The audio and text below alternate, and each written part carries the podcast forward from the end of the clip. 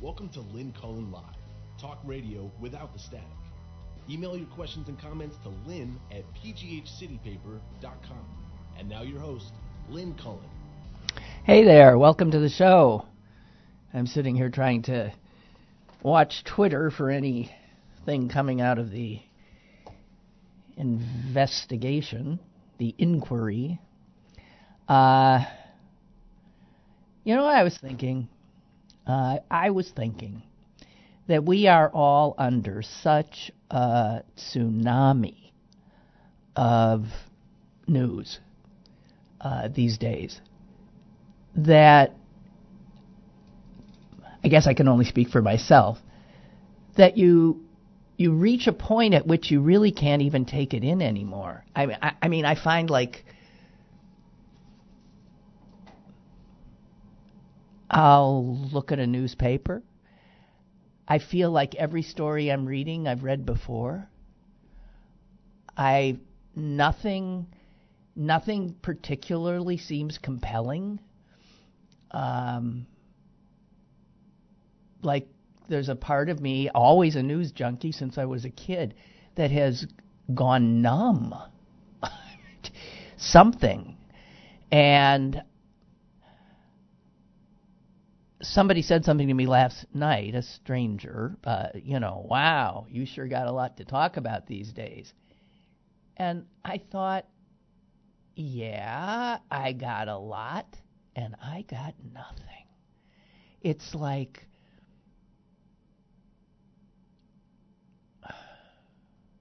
overload, I guess, huh? Is that what it is? Overload? And um, I've really been struggling with whether or not I've hit a wall here and, and just can't do this anymore. Sorry. Uh, but I, I. Anyway, I plod on. Uh, what? Somebody sent me something that says good news. I'm going for it. Hang in there. Hang on. Yeah. Okay, this is a story about um, the guy who um, had the gall to try to help um, people, right? Is this the one?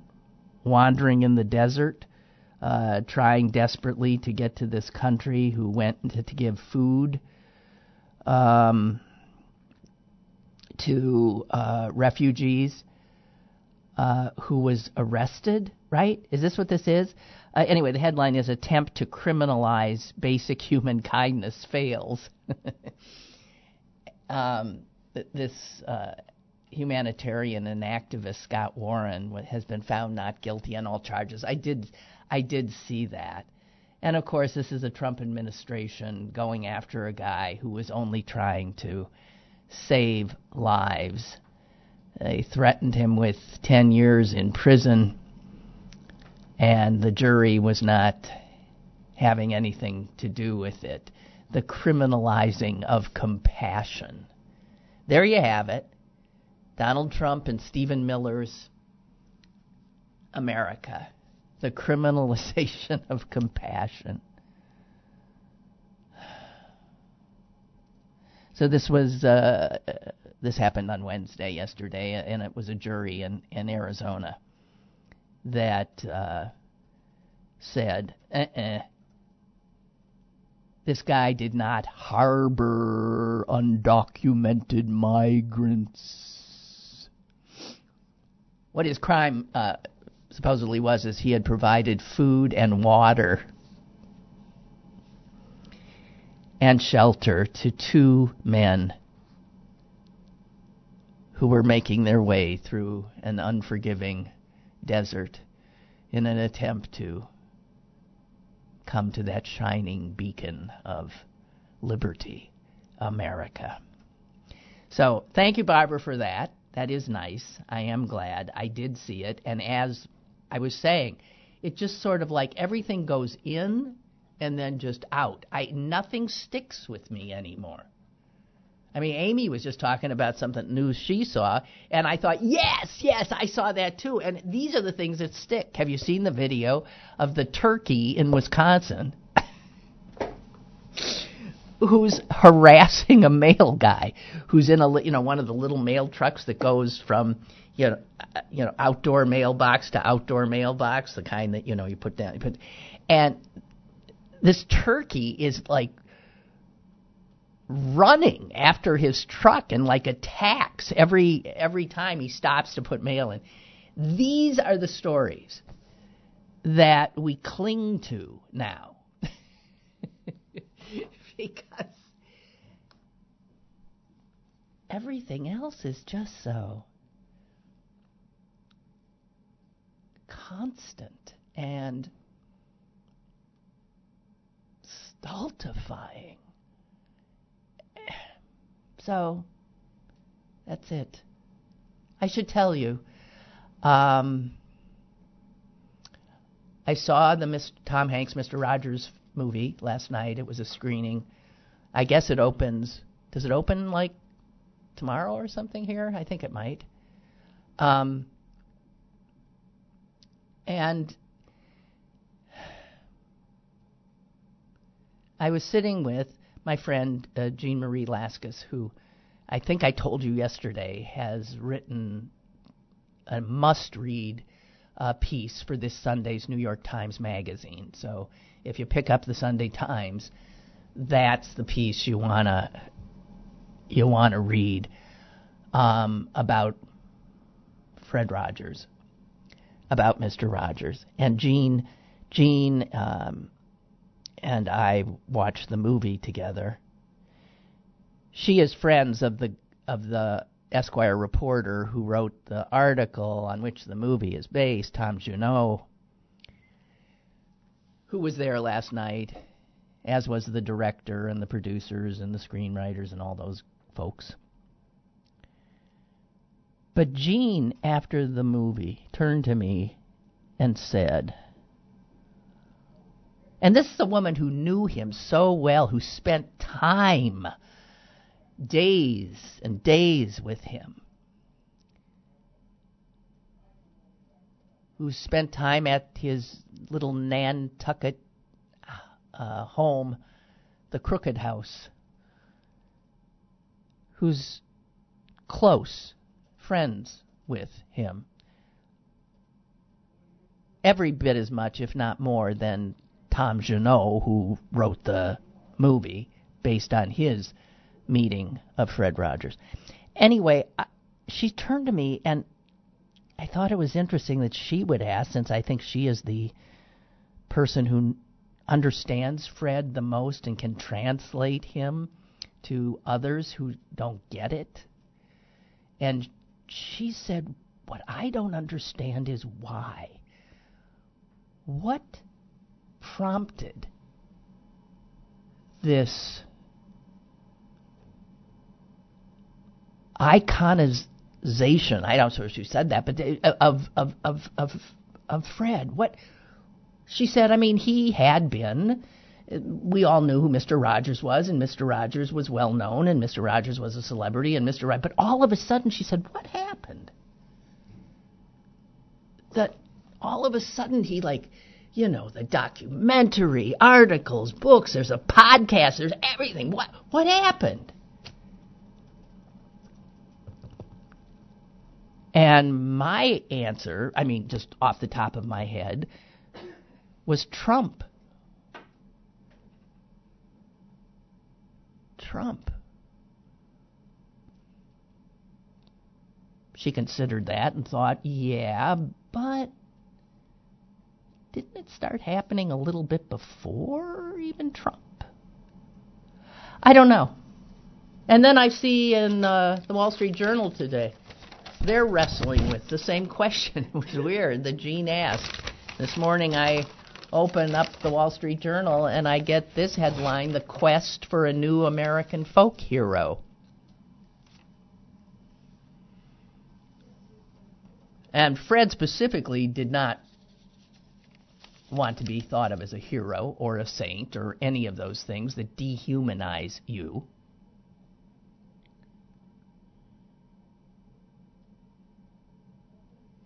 But even they don't quite understand.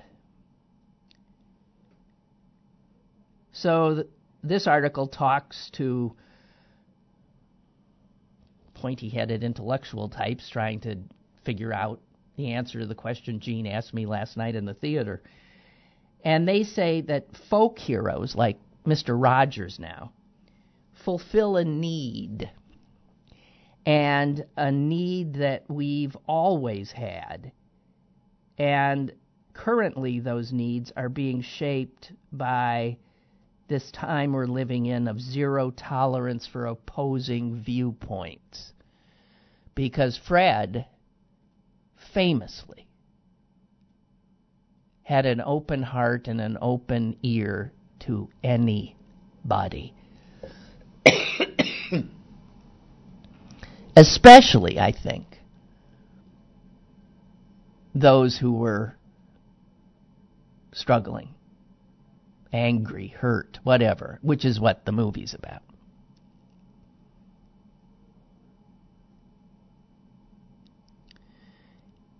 And the Wall Street Journal says that even before his death, his untimely death, Mr. Rogers was widely viewed in, in simpler terms of, of nostalgia, you know, sort of reduced to a red cardigan, cardigan sweater in tennis shoes.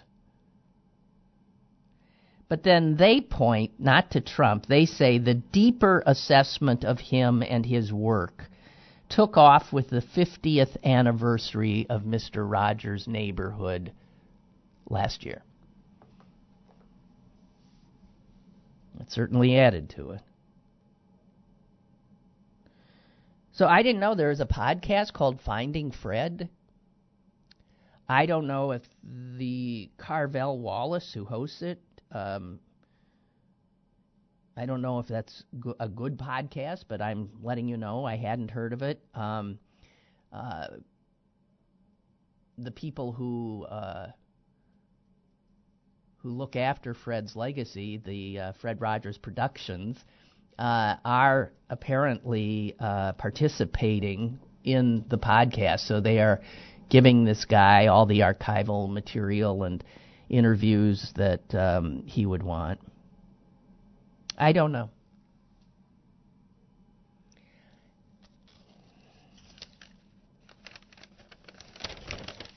As for the movie, I had trouble with it, I'll be honest. Um, and um, I think it's simply because I knew him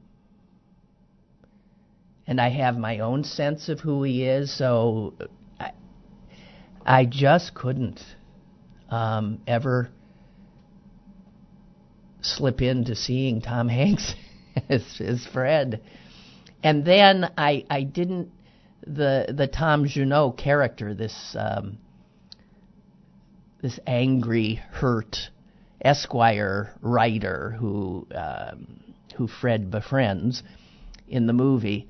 Um, I didn't like him. You know, it's always hard in a movie to like if you you can't get in if you don't like the person. So the two main characters, I didn't like the reporter, and I I didn't I didn't see Fred. But that's my my problem, I'm sure. And um, I don't pretend to know. It's getting a lot of reviews out now. Um, it ain't a blockbuster movie in any way, and I um, I don't know.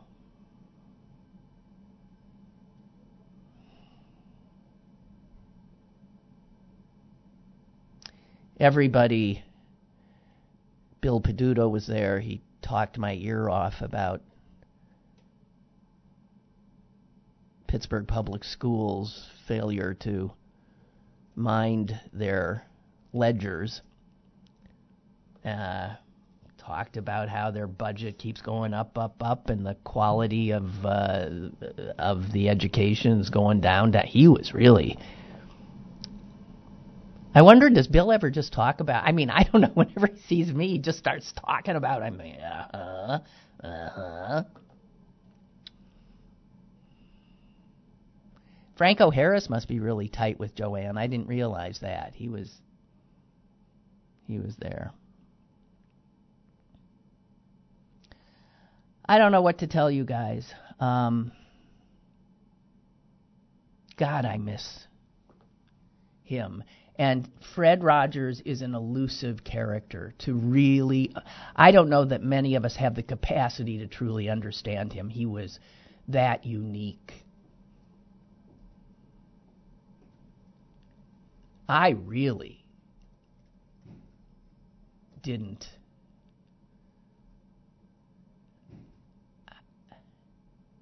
I never lost my sense of a, a, measure of discomfort around him because I think I just he was so different. I never quite knew. I mean, I was always misfiring around him, always not understanding what he was saying. um, most famously, and I'm sure I've told you this, but every time I think about it, I have to laugh. Um, he was at my home. He was. I had bought. This is a long time ago. It's maybe almost 30 years ago.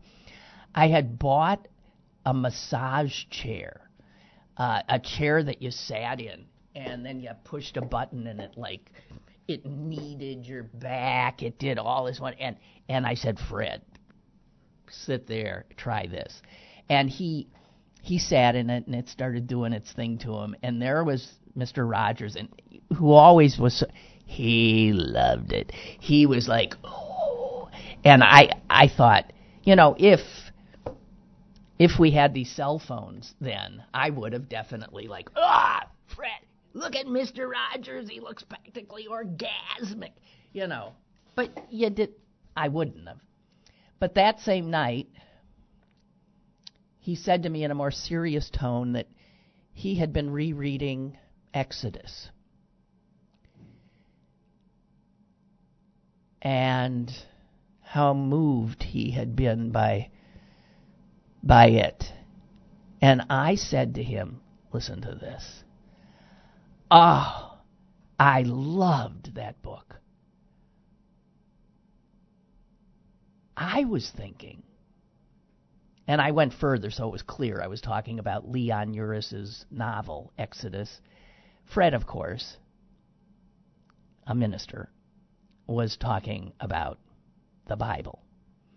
And I was always misfiring with him like that because I didn't inhabit the same.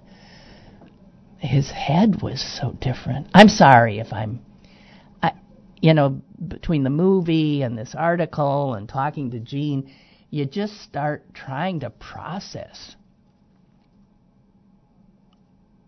who he was and what his message was. And I do want to say that one of the things about him that people don't know,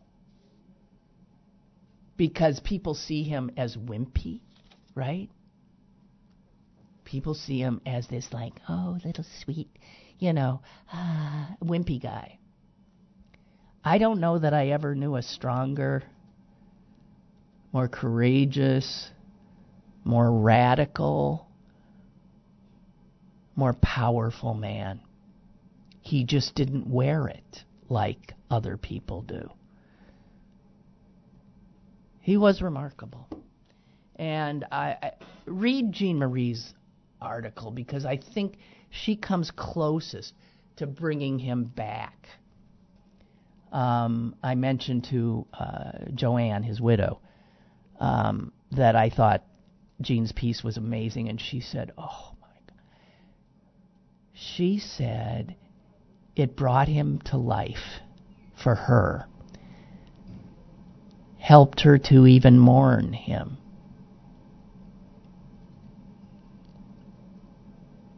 So if you want to have a sense of who he was, read that piece. It's online now, and it'll be in the print edition out on Sunday. Uh, Sondland. oh my God. when I first saw him uh, before the te- his testimony started, I was I was I couldn't figure out uh, his demeanor because this is a guy who was walking into um, a no-win situation as far as I could see. He was either going to turn on the president, which is, you know, something most people are afraid to do, or he was going to um, go to prison for perjury, probably. And there he was, and he was grinning and turning around, pointing people out in the audience. And I, I never saw anybody behave that way right before one of these grueling uh, bouts of testimony. And man, that was a guy who had decided to do what he was going to do. What he did, he saved himself. He saved himself and he didn't damage the president as much as he could have. So there was some equivocation, I think. He started out with a bang and then sort of left with a whimper. But he got in laugh lines and uh, generally uh, came off really well. I thought, I don't know, I did.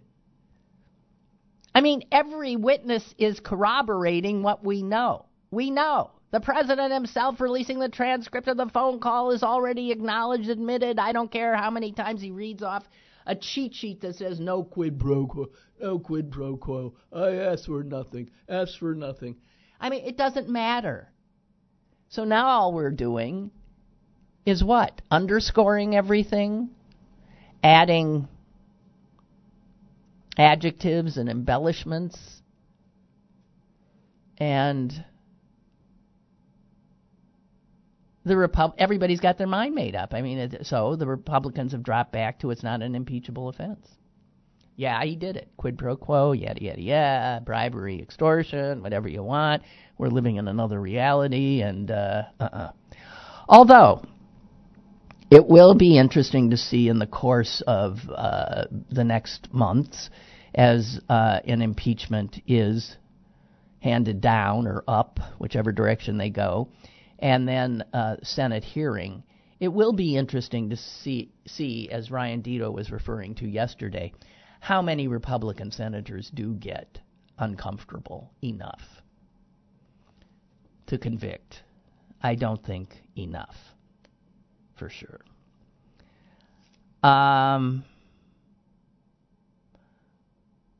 well, okay, everybody was wondering why we aren't in the streets. Here's an opportunity. Um,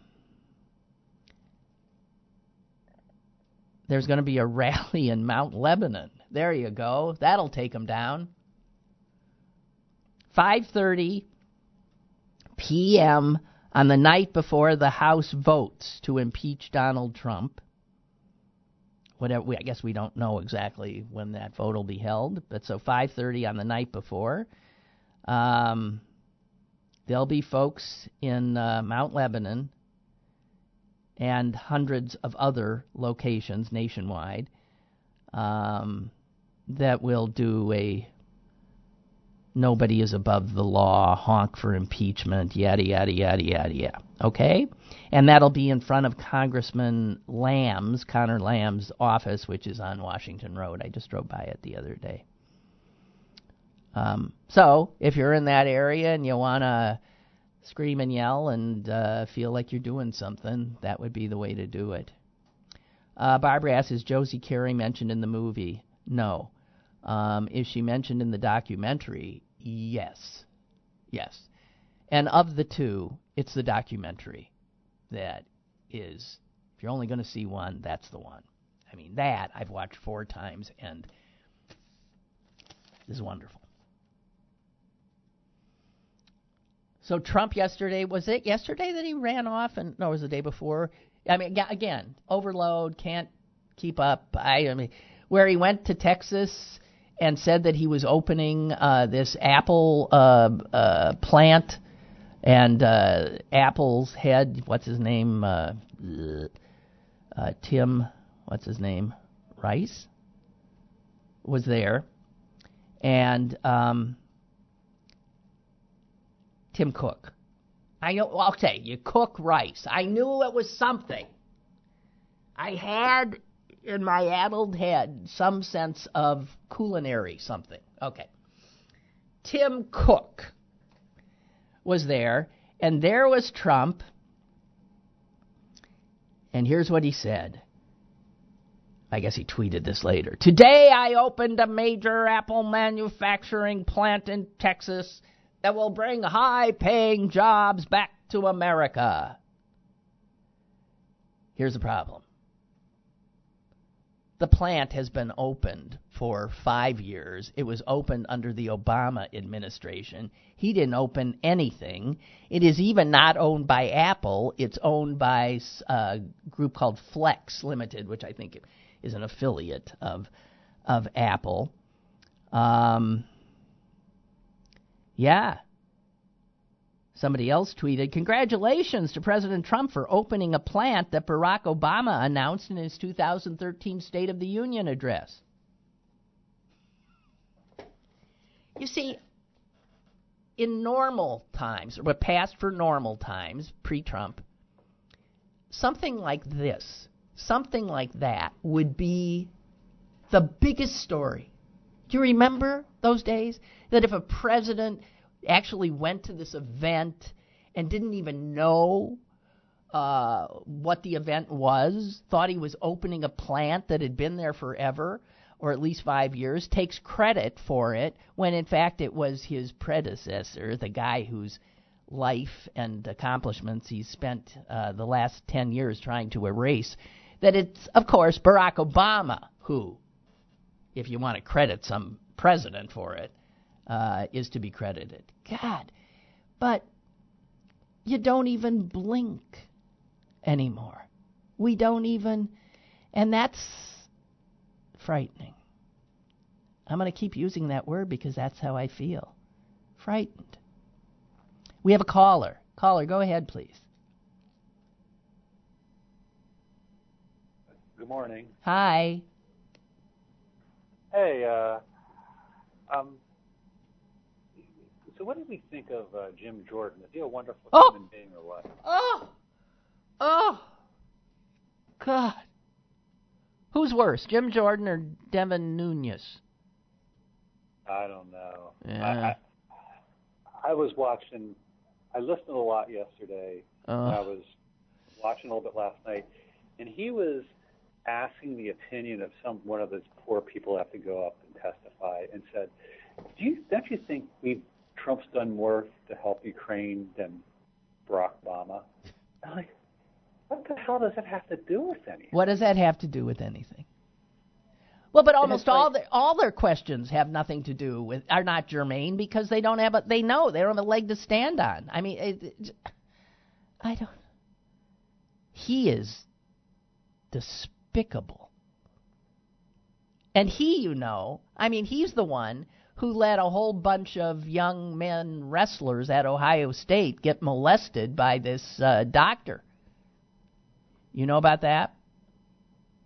Yeah, I know. It, it, it, it, we are living in such bizarre times. I, where, I mean, the so-called moral people. I, I, I can't imagine where you know Reagan would have fallen with all on with all of even Nixon would probably have a problem with. Oh no, of course, no. Nixon was at least took, um, you know, took his position seriously. He tried. I mean, Nixon did a lot of good stuff in office. It was just his. He was presidential. He was a he was crazy man too, but he yeah. was presidential. Right, but no, this the, Um, this clown car. Uh uh-uh. uh.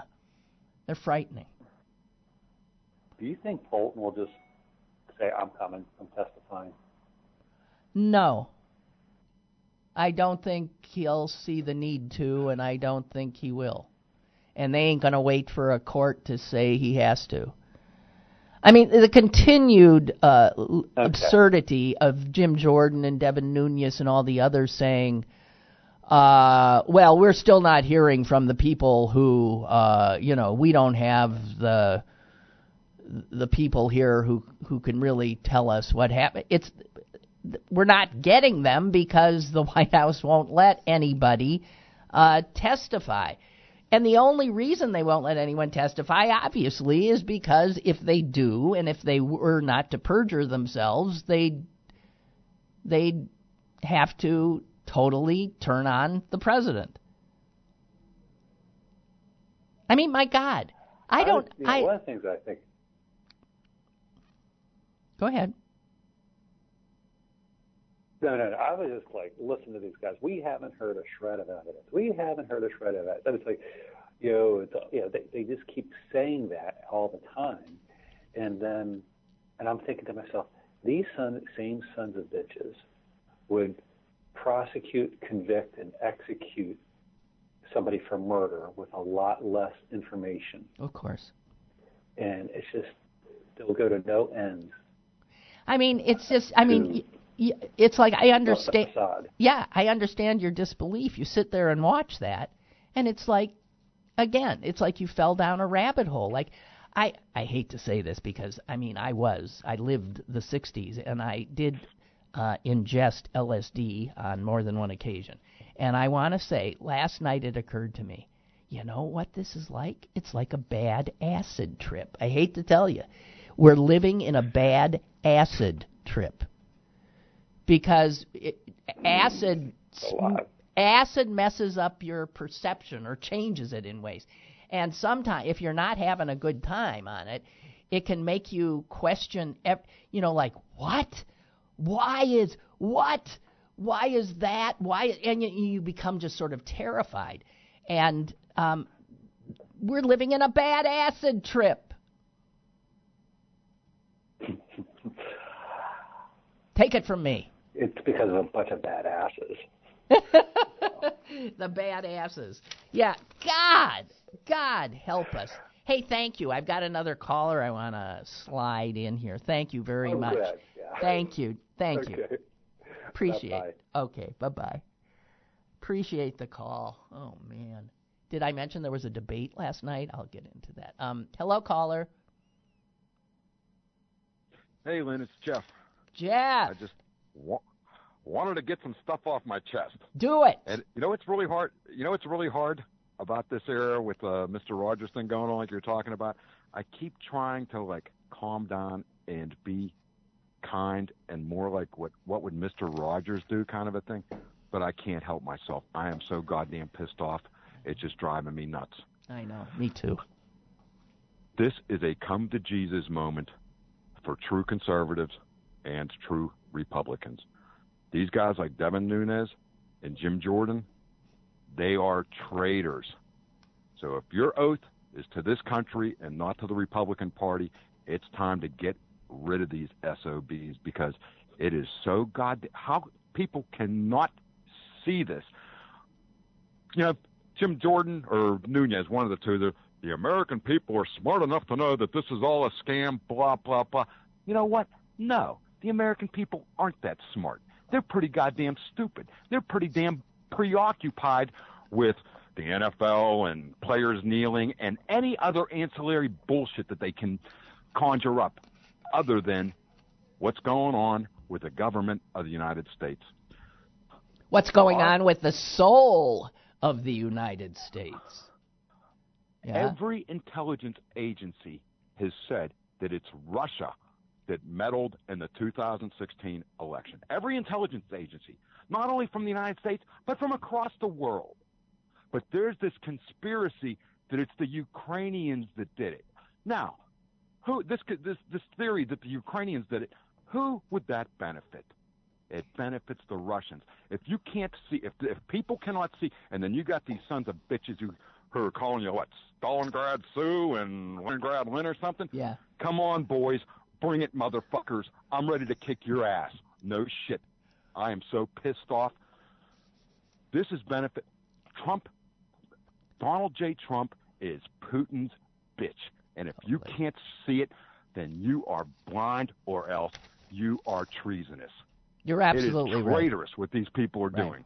Putin's bitch. So, I thanks love for it. letting me get that off my. Oh, t- certainly.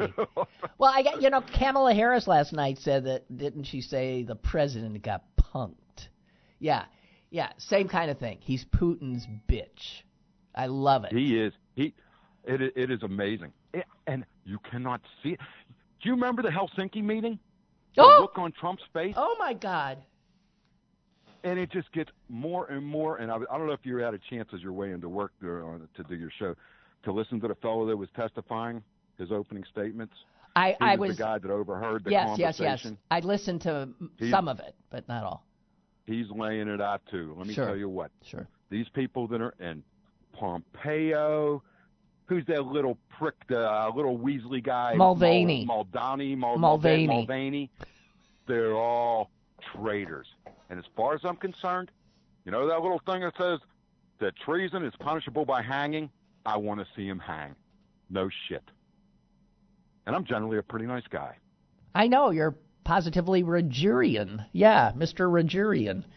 All right, you. I'm with you totally. Okay. I, I amen to Thanks. everything you said. Thank you. Thanks for letting me get that off my chest. And I- you know what? Uh, remind us all about this thing out there in Mount Lebanon or wherever it's going to be. Hopefully, it should be in Heinz Field or something. As far as I'm concerned, Yeah, absolutely sure. I will be there. Okay. All righty. Thank you. Thanks again, Lynn. Okay. Bye-bye. bye. Bye. Um. Okay. There's nobody there now, right? No. Okay. Okay. So, so, um, I just, um, Sondland. I.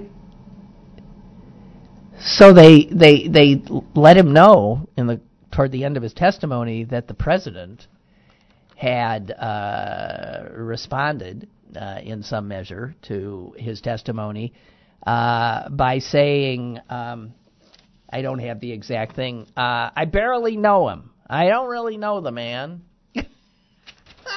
what he say? This is what he always says. I uh, I don't know. I yeah, I think I saw him once or twice. Um, oh, here it is. I've got part of the quote. Uh, Donald Trump was heard to say, um, I, I don't know him very well. I, uh, I've not spoken to him much. Uh, this is not a man I know well. Uh,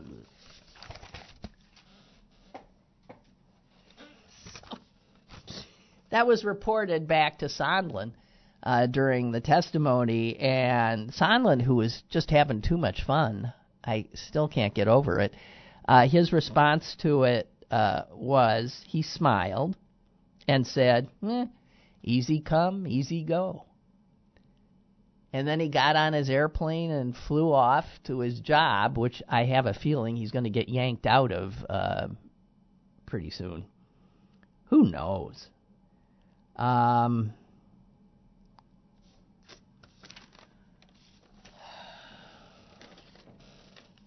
do you know how divided we are as a country? We are. How divided are we? We are so divided. Again, this from the front page of the Wall Street Journal. We are so divided that consumer research shows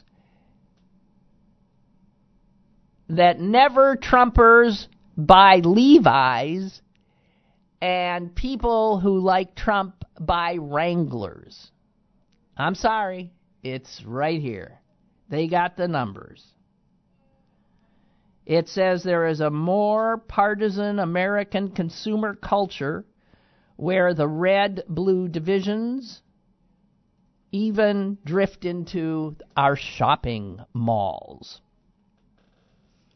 So, consumer research shows that Democrats are much more likely to wear Levi's and Republicans uh, Wranglers.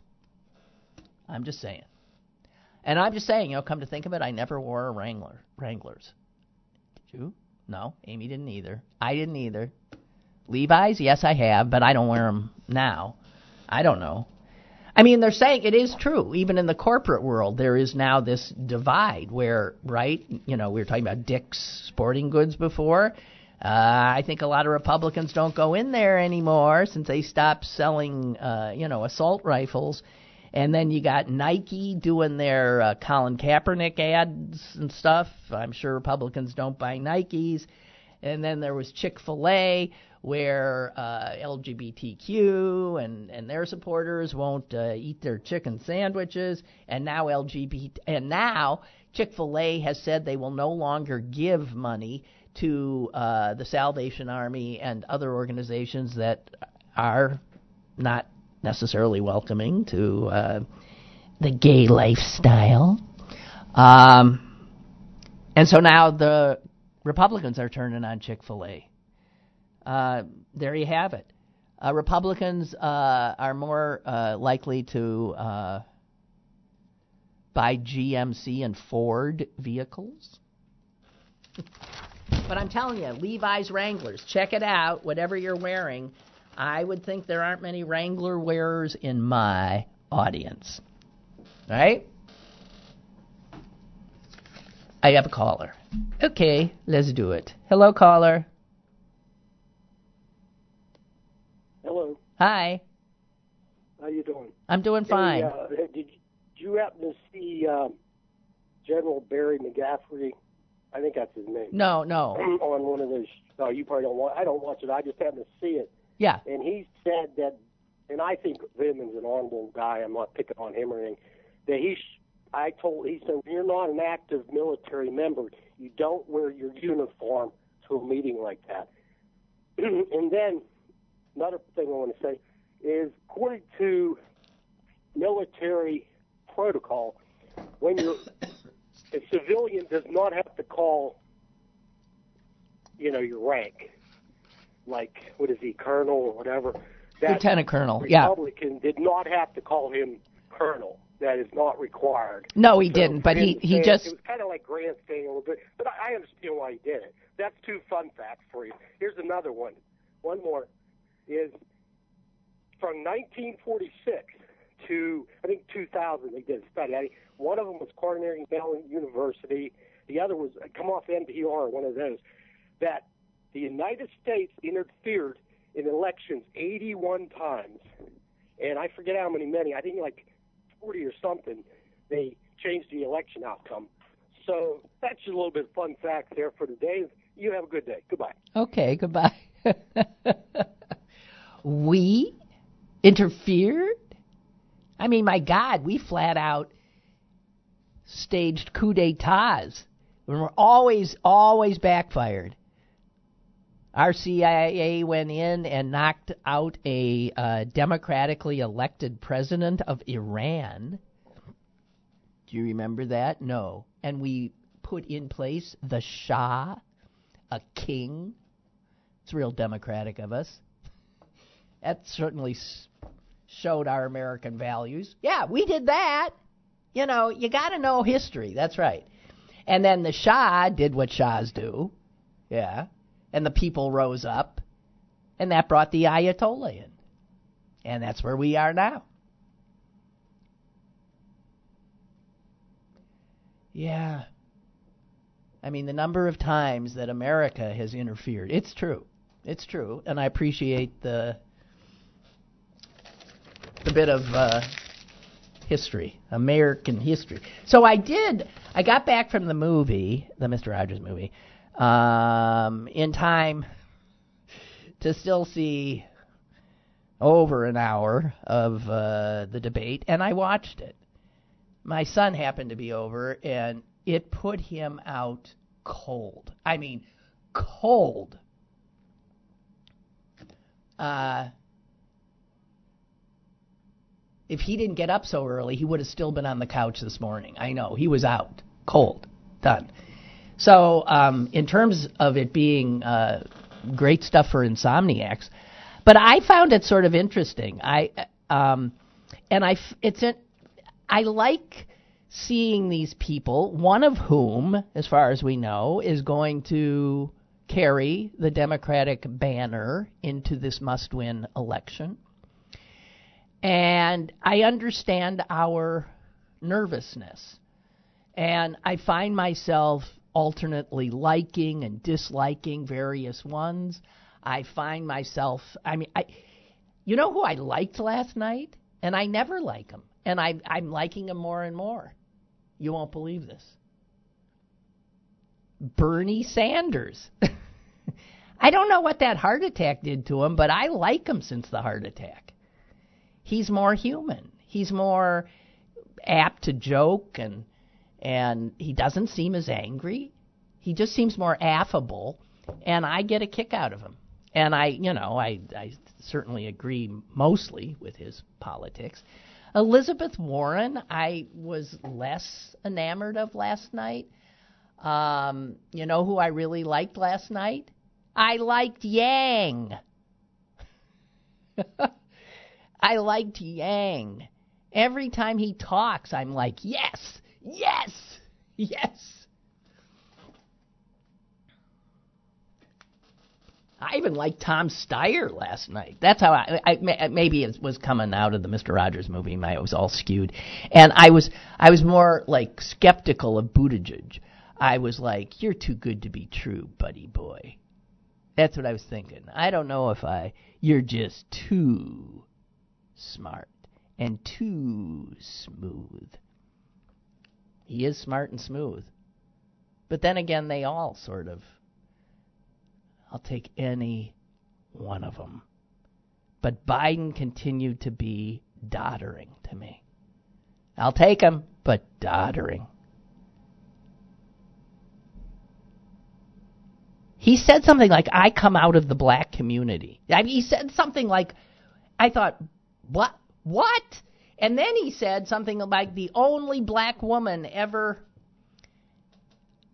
elected to the Senate of the United States is in my camp. And I'm th- two podia down is uh, Kamala Harris. Hello, that is a black woman. She is a senator. And then what else did he do? When he was talking about women's um, violence toward women, he said, "This was the one where I thought, okay, um, I can't believe this." he actually said, in saying we've got to, we've got to, he says we've got to keep punching at this, punching it, punching. He, he, I think he said punch, punch, punch, and he's talking about violence against women, and I, I thought, the gaffe-prone Mr. Biden. That's no joke. And I just think he's our weakest, weakest. And if Buttigieg doesn't start appealing to black people, he ain't good. Democrats will not win without the black vote. A big black vote will not win. So why would we pick somebody who has no support in the black community, at least at this point? I don't know. Um, I saw a piece. Uh, again, this is Wall Street Journal, I think, today, that just curdled my. It's curdled, curdled my blood, right? I know, I know, it's not curled my blood. It could have been curled my hair. It boiled my blood. It didn't boil my blood. It made me cringe. Curdled. Curdled my blood. And it is, it's just a little story about the vapidness, the shallowness of some Americans. One of them is a woman named Stephanie Wallace. I know this because I'm looking at her name in print here. Says here on a recent vacation in Bali, Stephanie Wallace paid for a private tour designed with one goal to capture photos of her that would look amazing on Instagram.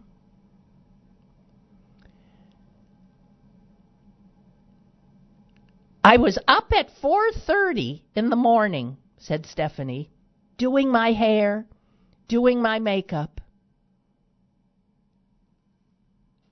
She brought along on her tour three outfits, different shoes, so that the tour guide who was taking her picture in various locations in Bali, that then she would put on her Instagram account, this is what she thinks a vacation is. And now there are people who make their money doing professional Instagram tours.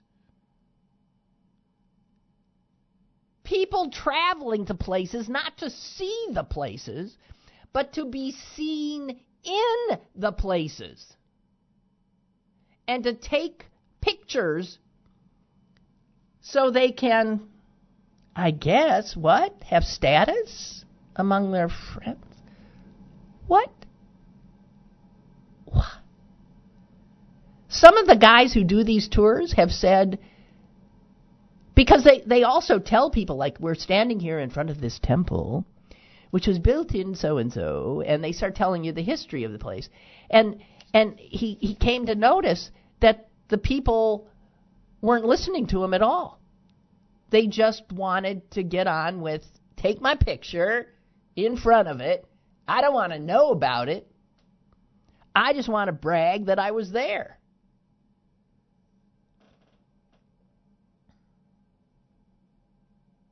And here's another woman who makes her living doing this.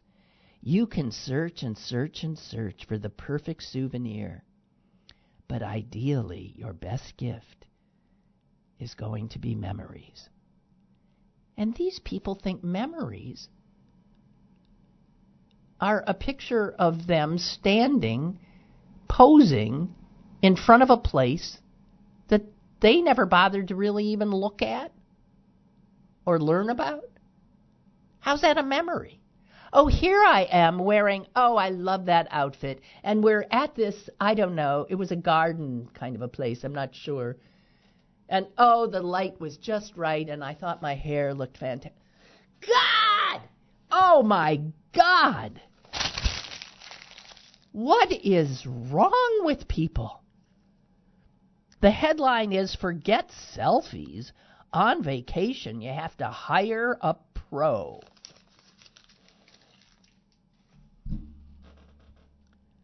I'm going to puke.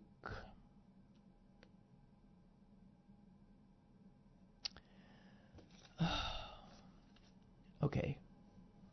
What time is it? Ah, okay. Okay, so there was that. Oh, obit.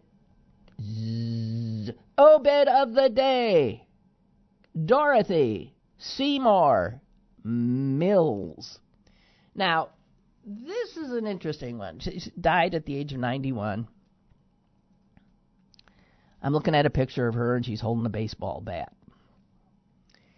Now, Dorothy Seymour was married to a guy named Harold Seymour, who had been her professor and uh, was quite a bit older than she.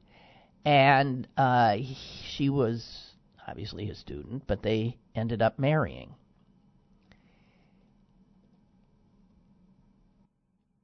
She, throughout his career, by the way, he became famous. He became famous for writing a book called Baseball, The Early Years. It was published in 1960 and it was apparently the first time that anyone had bothered to take a scholarly look at the American, you know, sport of baseball. And so he was acclaimed, the hubby. A second volume appeared in 1971, and then another in 1990. And Harold Seymour was the toast of the town, lauded as a groundbreaking historian. Um, Washington Post book critic said this in 1990 For three decades, Harold Seymour has been not merely the most respected of the game's historians, but also the standard setter against whose works all have been weighed. Uh, he legitimized baseball as a subject for serious historical inquiry blah, blah, blah, blah, blah, blah, blah. He died in 1992, and his ashes were scattered in Doubleday Field in Cooperstown, New York, where the Baseball Hall of Fame is, and where supposedly baseball was invented, right, in 1839. Abner Doubleday, yada, yada, yada, yada. Untrue. And that's one of the things he's credited with debunking because he did actual research and he found out that people have been playing bas- base, bas- baseball since the 18th century. Even George Washington soldiers played baseball at Valley Forge just to keep warm. Okay, so we're talking though about his widow. Guess what?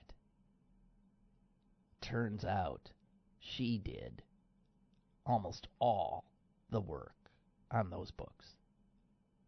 There are so many stories like this. There have been movies made about this, right? This kind of thing. Where a man takes credit as a great artist or a great historian or a great novelist, whatever it is, and it turns out that a woman, his wife, invariably, did the work.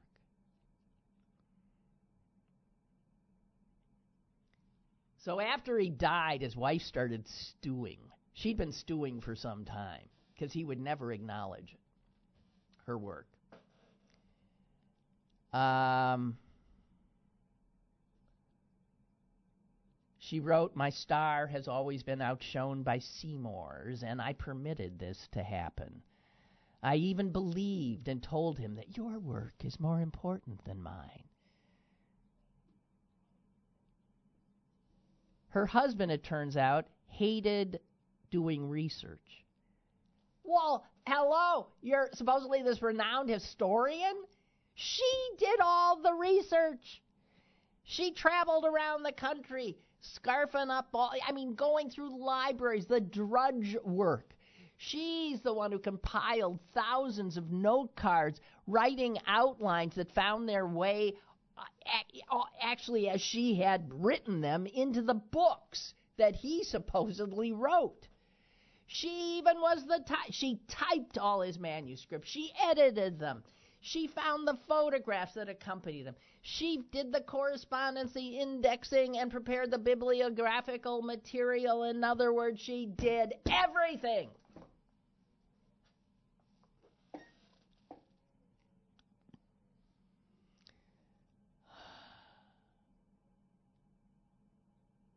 In 2010 in an interview with the New York Times, she said he just couldn't share credit. And I didn't say anything at the time because at that time, wives just didn't do that. He was 18 years older than she was. She said he thought himself very important. So it was only it took a year after his death that word started leaking out about it. Um,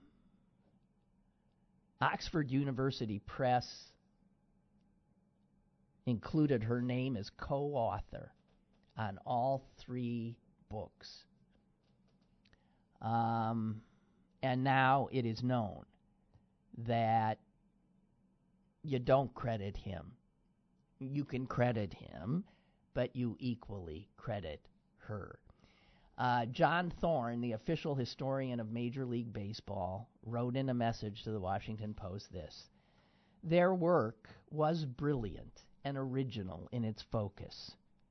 If someone were to ask me what should be the first baseball book I should read to understand the history of this game, I would point them to the Seymours.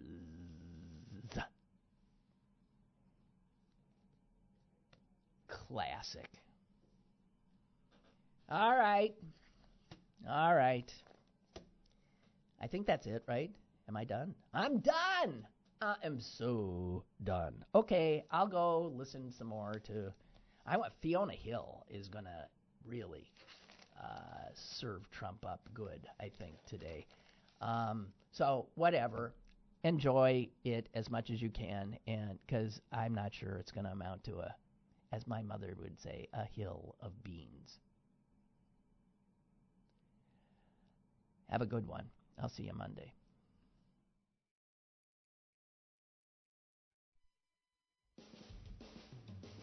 Lynn Cullen Live, Monday through Friday from 10 a.m. to 11 a.m.